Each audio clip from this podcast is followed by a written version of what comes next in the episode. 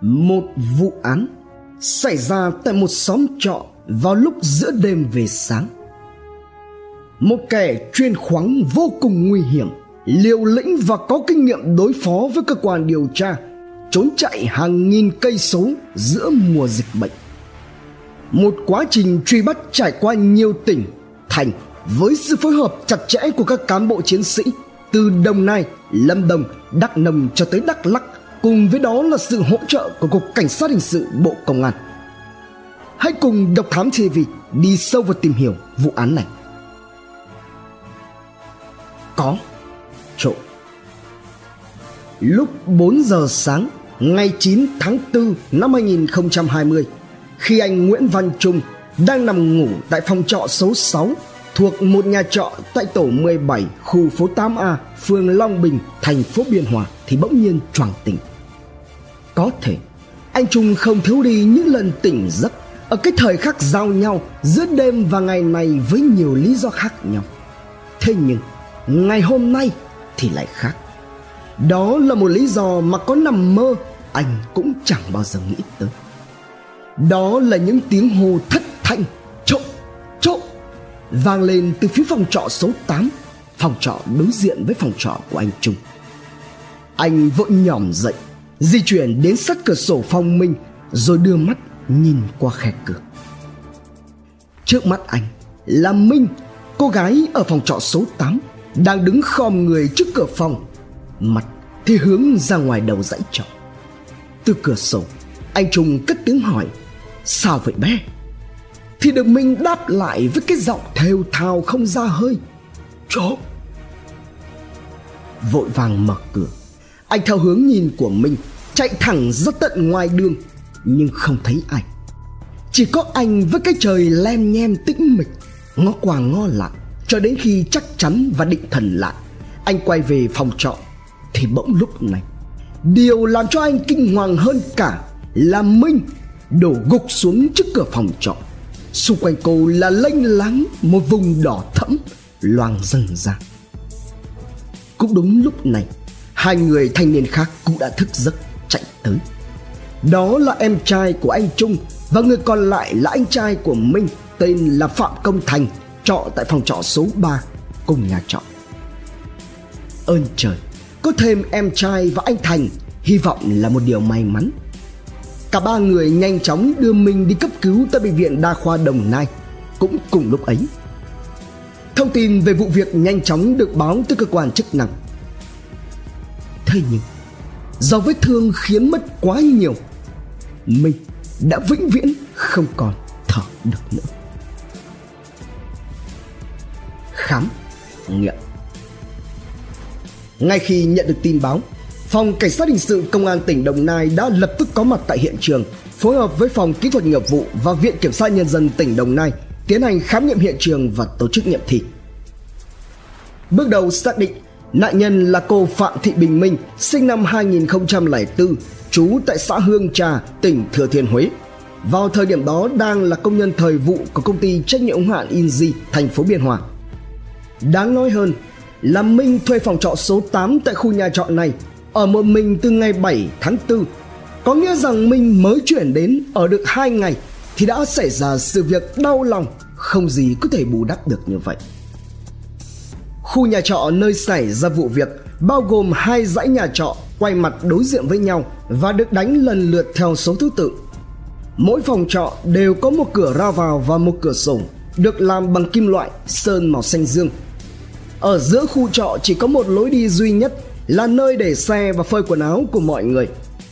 Phần phía trên lối đi thì được che lại bằng mái tôn. Phòng số 8 và số 6 là hai phòng ở cuối dãy. Kế đó là bức tường không thông hai đầu. Đầu còn lại của dãy trọ ngăn cách với đường bằng một cổng sắt dạng kéo đóng mở sang ngang. Thế nhưng, cánh cổng sắt này lại không kéo từ mặt đất lên tới mái tôn, mà nó lại chỉ cao đến tầm các cánh cửa phòng phần còn lại lên đến mái tôn là một khoảng không để trống bên cạnh đó, địa bàn tọa lạc dãy trọ này vốn là nơi lâu nay tình hình an ninh trật tự diễn biến hết sức phức tạp, nhất là về tình hình trộm cướp qua công tác nghiệm thì bước đầu cho thấy nạn nhân bị thương với ba vết sông theo hình dáng kích thước và đặc điểm để lại thì hung khí có lẽ là một vật sắc nhọn. Nguyên nhân ra đi là do sốc mất huyện vì trong các vết thương có vết sâu thấu ngực, thủng tim. Khám nghiệm hiện trường, tài sản của Minh bị mất là một chiếc điện thoại di động hiệu Oppo mang màu đỏ và một chứng minh thư nhân dân mang tên Phạm Thị Bình Minh. Ngoài ra cũng tại hiện trường, cơ quan điều tra phát hiện ra một đôi dép lạ không phải của bất cứ ai trong xóm trọ với phần lòng dép lõm và bẩn chứng tỏ nó đã được qua sử dụng một khoảng thời gian nhất định và đó là một đôi dép nhựa màu trắng xám hiệu Vedua. Nhận định Trước tính chất nghiêm trọng của sự việc, Công an tỉnh Đồng Nai đã xác lập chuyên án để điều tra, làm rõ đối tượng gây án. Đồng thời, phía công an tỉnh cũng đã đề nghị Cục Cảnh sát Hình sự cử lực lượng vào phối hợp. Theo đó, thì Thiếu tướng Trần Ngọc Hà, Cục trưởng Cục Cảnh sát Hình sự đã quyết định cử một tổ công tác là các cán bộ dày dạn kinh nghiệm của phòng trọng án vào tỉnh Đồng Nai để phối hợp điều tra. Ngay khi nhận được lệnh, tổ công tác lập tức lên đường ra sân bay trực chỉ thẳng hướng làm nhiệm vụ với trang phục phòng chống dịch bệnh, khẩu trang, găng tay, nước sát khuẩn đầy đủ. Với những phát hiện tại hiện trường, cũng không hẳn là đã dễ dàng cho cơ quan điều tra trong công tác phá giải vụ án. Lúc đầu, các anh gặp phải rất nhiều các khó khăn bởi vì vụ việc xảy ra trong lúc đang đêm rạng sáng. Do đó mà nhân chứng của vụ việc không có. Trong khi đó thì đây là một khu trọ bình dân không được lắp đặt camera an ninh. Căn cứ vào kết quả khám nghiệm hiện trường nghiệm thi và những tài liệu chứng cứ ban đầu thu thập được ban chuyên án đưa ra nhận định đây là một vụ án đặc biệt nghiêm trọng cướp tài sản trong đó nhiều khả năng đối tượng gây án vốn là kẻ phải thông thạo địa bàn đột nhập vào phòng trọ của Minh để trộm cắp. Thế nhưng khi mà bị Minh phát hiện thì đối tượng lập tức sử dụng vật sắc nhọn ra tay với nạn nhân, sau đó chiếm đoạt tài sản và tẩu thoát. Thế nhưng cũng không thể loại trừ đi khả năng nguyên nhân của vụ án là do mâu thuẫn tình ái hoặc cũng có thể là khả năng khác.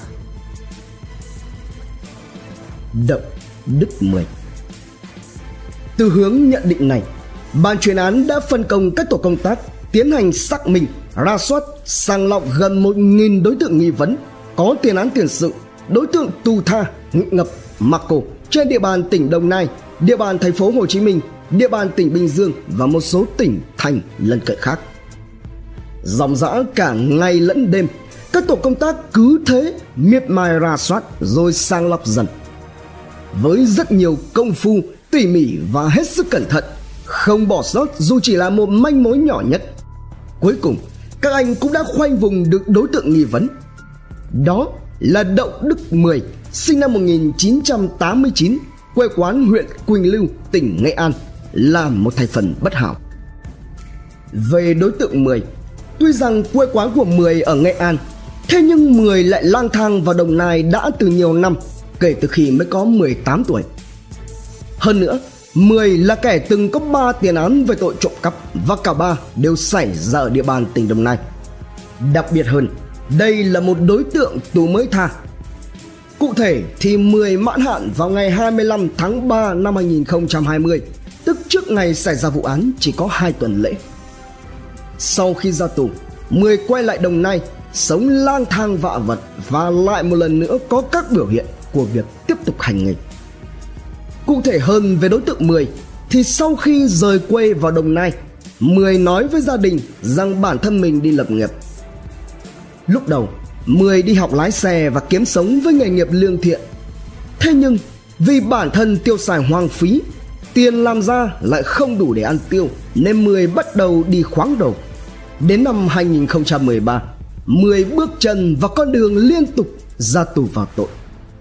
Với hồ sơ đầy đủ, ban chuyên án nắm rõ được rằng quái chiêu của tên này là lúc nào hắn cũng đi hành động một mình không cấu kết với bất cứ một tên đồng bọn nào. Cách thức của mười là cứ đi bộ lang thang hễ thấy nơi nào sơ hở là hắn đột nhập trộm cắp không có mục tiêu cụ thể định sẵn từ trước.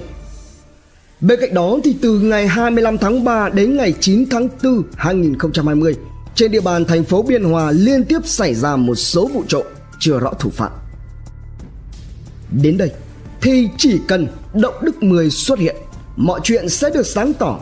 rằng hắn có thực sự liên quan đến vụ án đặc biệt nghiêm trọng xảy ra với mình hay không và cả các vụ án xảy ra từ khi mà hắn được thả. Thế nhưng, khi mà các trinh sát lần ra được đối tượng tình nghi thì 10 đã mất hút khỏi địa bàn tỉnh Đồng Nai. Đuổi. Không chịu bó tay trước kẻ tình nghi với tinh thần quyết tâm cao độ nhất có thể phá giải bằng được vụ án trả lại sự yên bình cho nhân dân bằng các nhiệm vụ cần thiết ban chuyên án đã xác định được hành tung của Đậu Đức Mười. Cụ thể thì tin tức báo về cho hay vào sáng ngày 11 tháng 4 Mười có ra quốc lộ 20 rồi bắt xe tải xin đi nhờ lên khu vực huyện Đức Trọng, tỉnh Lâm Đồng. Ngay khi phát hiện ra thông tin, vào lúc 0 giờ ngày 13 tháng 4, một tổ công tác gồm 9 trinh sát, điều tra viên của phòng cảnh sát hình sự công an tỉnh Đồng Nai và phòng trọng án cục cảnh sát hình sự Bộ Công an lập tức lên đường đến Lâm Đồng. Tuy nhiên, thì đây cũng là khoảng thời gian đang mùa dịch bệnh nên các anh phải đối mặt với việc sẽ không có nhà nghỉ, hàng quán nào mở cửa để phục vụ các nhu cầu cá nhân. Do đó trước khi đi, chính đại tá Vũ Hồng Văn, giám đốc công an tỉnh Đồng Nai đã cẩn thận dặn dò các anh rằng cần phải mang theo bánh mì, mì tôm và nước suối để sinh hoạt, ăn uống trên đường linh hoạt và chủ động nhất có thể. Thế rồi, ngay trong đêm, hai chiếc xe ô tô chở tổ công tác đã nối đuôi nhau lên đường. Cứ thế, hàng trăm cây số đường bị hạ gục. Tuy nhiên thì lại một lần nữa, khi tổ công tác lên đường đến huyện Đức Trọng, tiếp tục phát hiện ra 10 đã lại bắt một chiếc xe tải khác rồi xin đi nhờ lên cửa khẩu Đắk Pờ, huyện Đắk Min, tỉnh Đắk Nông, vốn là một vùng rừng núi giáp với biên giới, hòng bỏ trốn sang biên giới Campuchia. Và thế là cuộc truy đuổi lại tiếp tục trên từng cây số. Ngoài trời, mặt trời đang lên dần còn hai bên đường thì vẫn vắng lặng như tờ hai chiếc xe ô tô vẫn lao vun vút đi để kịp chạy đua với tên mười cũng ngay trên xe các anh ăn vội bữa sáng với bánh mì nước lọc mà lòng như lửa đốt tiếp tục khi đến được cửa khẩu Đắk Pơ, tổ công tác nhanh chóng phối hợp với công an huyện Đắk minh tiến hành rà soát xác minh.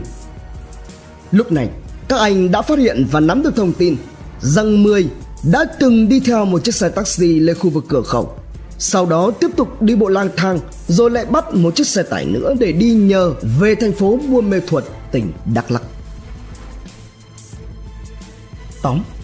Gọn Cho tới lúc này, tổ công tác đã phải trải qua hàng nghìn cây số truy dấu lần vết theo tên 10. Thế nhưng cuộc truy bắt vẫn chỉ như là trò chơi đuổi bắt meo vần. Mặc dù là đôi mắt cũng đã thâm quầng đi vì mất ngủ Nhưng với các anh mà nói Điều quan tâm nhất lúc này chỉ là làm thế nào để đuổi kịp và bắt giữ được đối tượng. Bởi với sự liều lĩnh, manh động, thủ đoạn tinh vi và từng có kinh nghiệm làm việc với cơ quan công an như là đối tượng 10 Thì biết đâu, ngay trên đường chạy trốn, khi túng quẫn, rất có thể 10 sẽ lại gây ra thêm một tội ác nào đó làm hại những người dân vô tội hiền lành như là hắn đã từng làm với mình. Thế rồi từ cửa khẩu Đặc Pờ tổ công tác quay đầu trở về thành phố Buôn Mê Thuột đến khoảng 14 giờ ngày 14 tháng 4 khi các anh vừa đến thành phố Buôn Mê Thuột là ngay lập tức đã triển khai phối hợp với phòng cảnh sát hình sự công an tỉnh Đắk Lắk tiến hành rà soát, truy tìm dấu vết và khoanh vùng đối tượng. Rất có thể, trên đường chạy trốn tới hàng nghìn cây số như thế, Một kẻ tù tha mới được hai tuần lễ Như là 10 đã tiêu hết số tiền có trong người. Nên khi tới địa bàn thành phố Buôn Mê Thuột, Sẽ tiếp tục phải tìm kiếm cơ mồi Và ra tay trộm cắp. Và rồi Lưới trời lồng lộng Tuy thừa mà khó thoát Cuối cùng thì đối tượng Đậu Đức Mười đã bị tổ công tác tóm gọn ngay khi hắn đang sùm sụp một chiếc mũ tai mèo đi bộ thám thính với đôi mắt giò xét đảo như răng lạc tại các nhà dân ở khu vực phường Tự An, thành phố Buôn Mê Thuột. Ngay sau khi bắt được đối tượng 10, các trinh sát đã nhanh chóng di lý đối tượng. Đúng 2 giờ sáng ngày 15 tháng 4, hai chiếc xe ô tô chở theo tổ công tác đã về đến trụ sở công an tỉnh Đồng Nai, kết thúc quá trình truy đuổi gần 2.000 km. Cũng ngay tại đây, các anh đã tổ chức đấu tranh luôn với Đậu Đức 10 Mới đầu thì Mười tỏ ra là một đối tượng thủ đoạn khi đã có kinh nghiệm đối phó. Trước các điều tra viên, Mười nhận tội ngay. Thế nhưng tội mà hắn nhận chỉ là đã gây ra 3 vụ khoáng trên địa bàn thành phố Biên Hòa kể từ khi mãn hạn. Ngay lập tức, các anh đã phải đổi chiến thuật.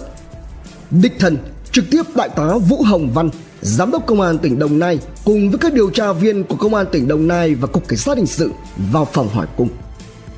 Sau 2 tiếng đồng hồ đấu tranh, đến 4 giờ sáng ngày 15 tháng 4 2020, Đậu Đức Mười đã cúi đầu khuất phục, bắt đầu khai báo rành rẽ với hành vi phạm tội của mình. Lạnh lùng theo lời khai của Mười, sau khi được thả, hắn đi thuê một phòng trọ để ở tại phường Long Bình, thành phố Biên Hòa. Từ ngày 25 tháng 3 cho đến ngày 9 tháng 4, do chưa có việc làm lại thiếu tiền tiêu xài, nên Mười đã gây ra 3 vụ khoáng đồ trên địa bàn phường Long Bình với tổng giá trị lên tới gần 30 triệu đồng. Đối tượng được Mười lựa chọn là các phòng trọ và thời điểm gây án là vào lúc nửa đêm về sáng. Trong số đó, có một vụ nổi cộng hơn cả. Đó là vào khoảng 1 giờ sáng ngày 4 tháng 4, Đậu Đức Mười đột nhập vào phòng trọ của chị H sinh năm 1999 lấy một chiếc xe máy Vision trị giá khoảng 23 triệu đồng và một điện thoại di động Xiaomi. Điều đáng nói là sau khi khoáng, vì thấy chị Hát xinh đẹp nên Mười đã dùng một con nhọn hắt khống chế chị Hát với ý định thú tính. Chỉ cho đến khi chị Hát tội nghiệp phải van xin, cầu khẩn và Mười nhận ra chị Hát là cùng quê với mình thì hắn đã bỏ đi. Tiếp tục, vào dạng sáng ngày 9 tháng 4, Mười lại lang thang đi đến các phòng trọ để tìm xem nơi nào sơ hở là hắn sẽ đột nhập vào. Khi vào trong khu trọ tại tổ 17, khu phố 8A, phường Long Bình, thì Mười phát hiện ra phòng trọ của Minh đang mở hé cửa, khép hờ, không khóa. Thế là hắn lẻn vào, đút vào túi chiếc điện thoại di động Oppo màu đỏ để trên nóc tủ lạnh trong phòng trọ. Cũng đúng lúc này, nghe thấy tiếng động, Minh tỉnh giấc và phát hiện ra Mười. Ngay lập tức Minh trồm ra Lấy được một con nhọn nhỏ Đặt ở bếp và xua đuổi hắn ra khỏi phòng. Thế nhưng Mười lại lao tới Giằng lại từ tay Minh. Hai bên giằng co với nhau cho đến cuối cùng Phần thắng thuộc về kẻ ác. Hắn nhanh tay làm nhiều nhát vào người bị hại. Khi Minh chi hô kêu lên, Thì Mười vội vàng tẩu thoát với chiếc điện thoại di động Mà bỏ quên mất đôi dép nhựa hiệu về đồ hòa của hắn. Ra đến đường, đang quay quất trốn, thì mười chợt gặp một người phụ nữ đi xe máy dọc đường. Giả làm cảnh nghèo khổ, hắn đã nhờ người này trở về phòng trọ của mình. Tưởng đầu mười sẽ ru rú vào một góc, lo lắng đến thót tim thế nhưng hắn thì ngược lại mười bình tĩnh đi tắm rửa gột sạch dấu vết sau đó thì thậm chí là đi mua mì tôm về ngồi ăn rồi gói ghém quần áo cho vào túi Đến khi sáng ra, Mười tiến hành trả phòng trọ và bắt đầu quá trình bỏ trốn. Trong suốt hành trình hàng nghìn cây số ấy, vì đang trong mùa dịch bệnh, không có xe khách, nên Mười đã nghĩ ra một cách để mua lấy lòng thương của các lái xe tải.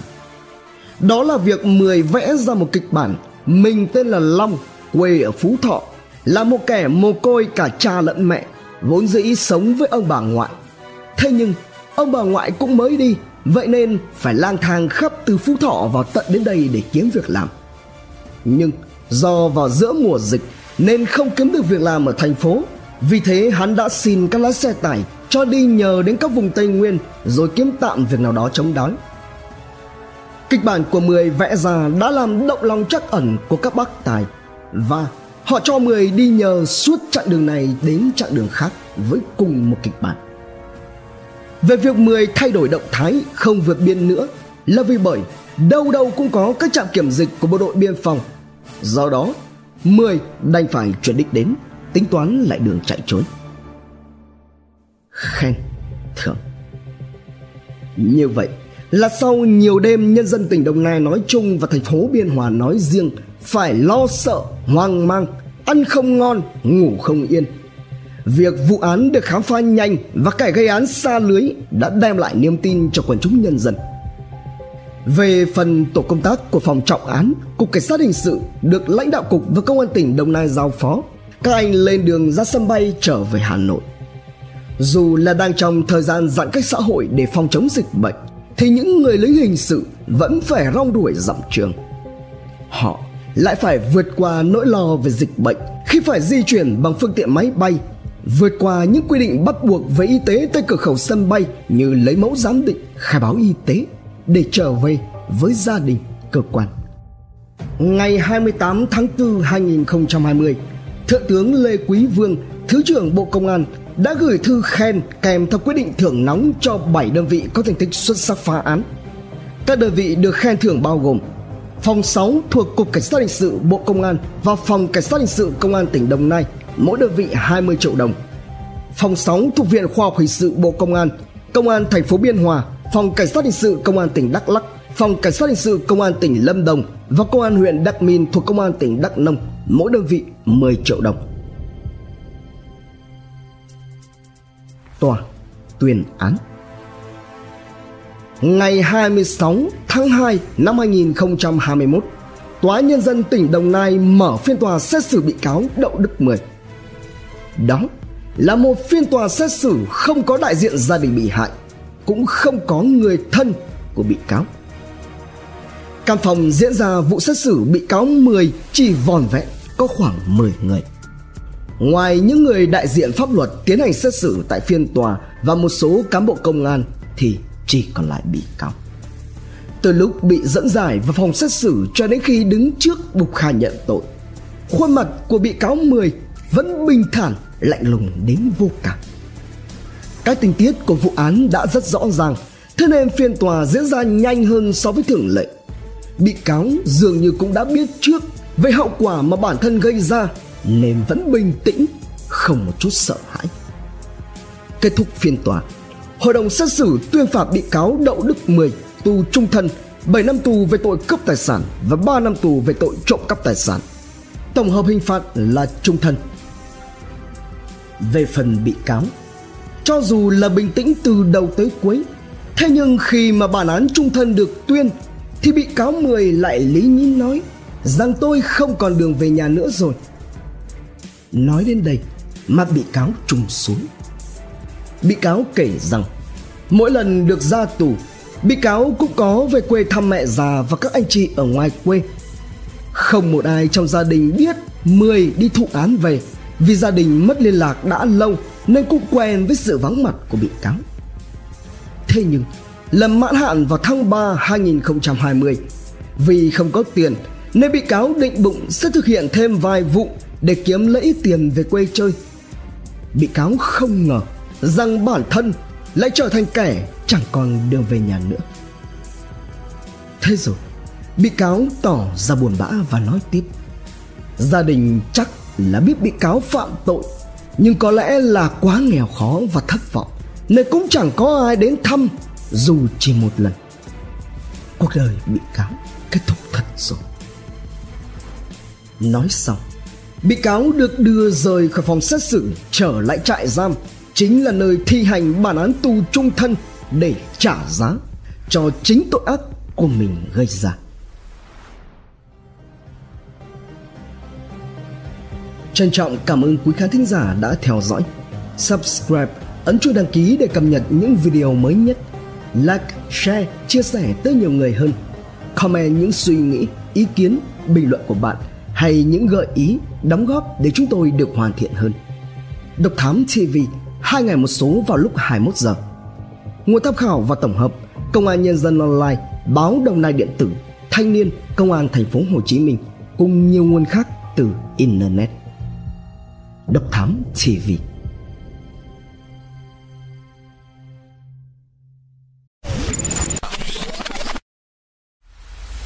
nội dung vô cùng hữu ích và thú vị trên YouTube qua hệ thống kênh của Passion Studio. Ghé thăm kênh Độc Đáo TV để theo dõi những thông tin kinh tế, tài chính, kinh doanh, khởi nghiệp. Đến với Độc Lạ TV để khám phá những câu chuyện độc đáo và kỳ lạ. Khám phá những vụ án kinh điển và bí ẩn, cập nhật tin tức an ninh nóng hổi cùng Độc Thám TV hay tìm hiểu về lịch sử Việt Nam qua Bí ẩn sự Việt cùng nhiều kênh YouTube bổ ích khác đang được xây dựng và hoàn thiện mỗi ngày. Fashion Studio mang đến những giá trị thiết thực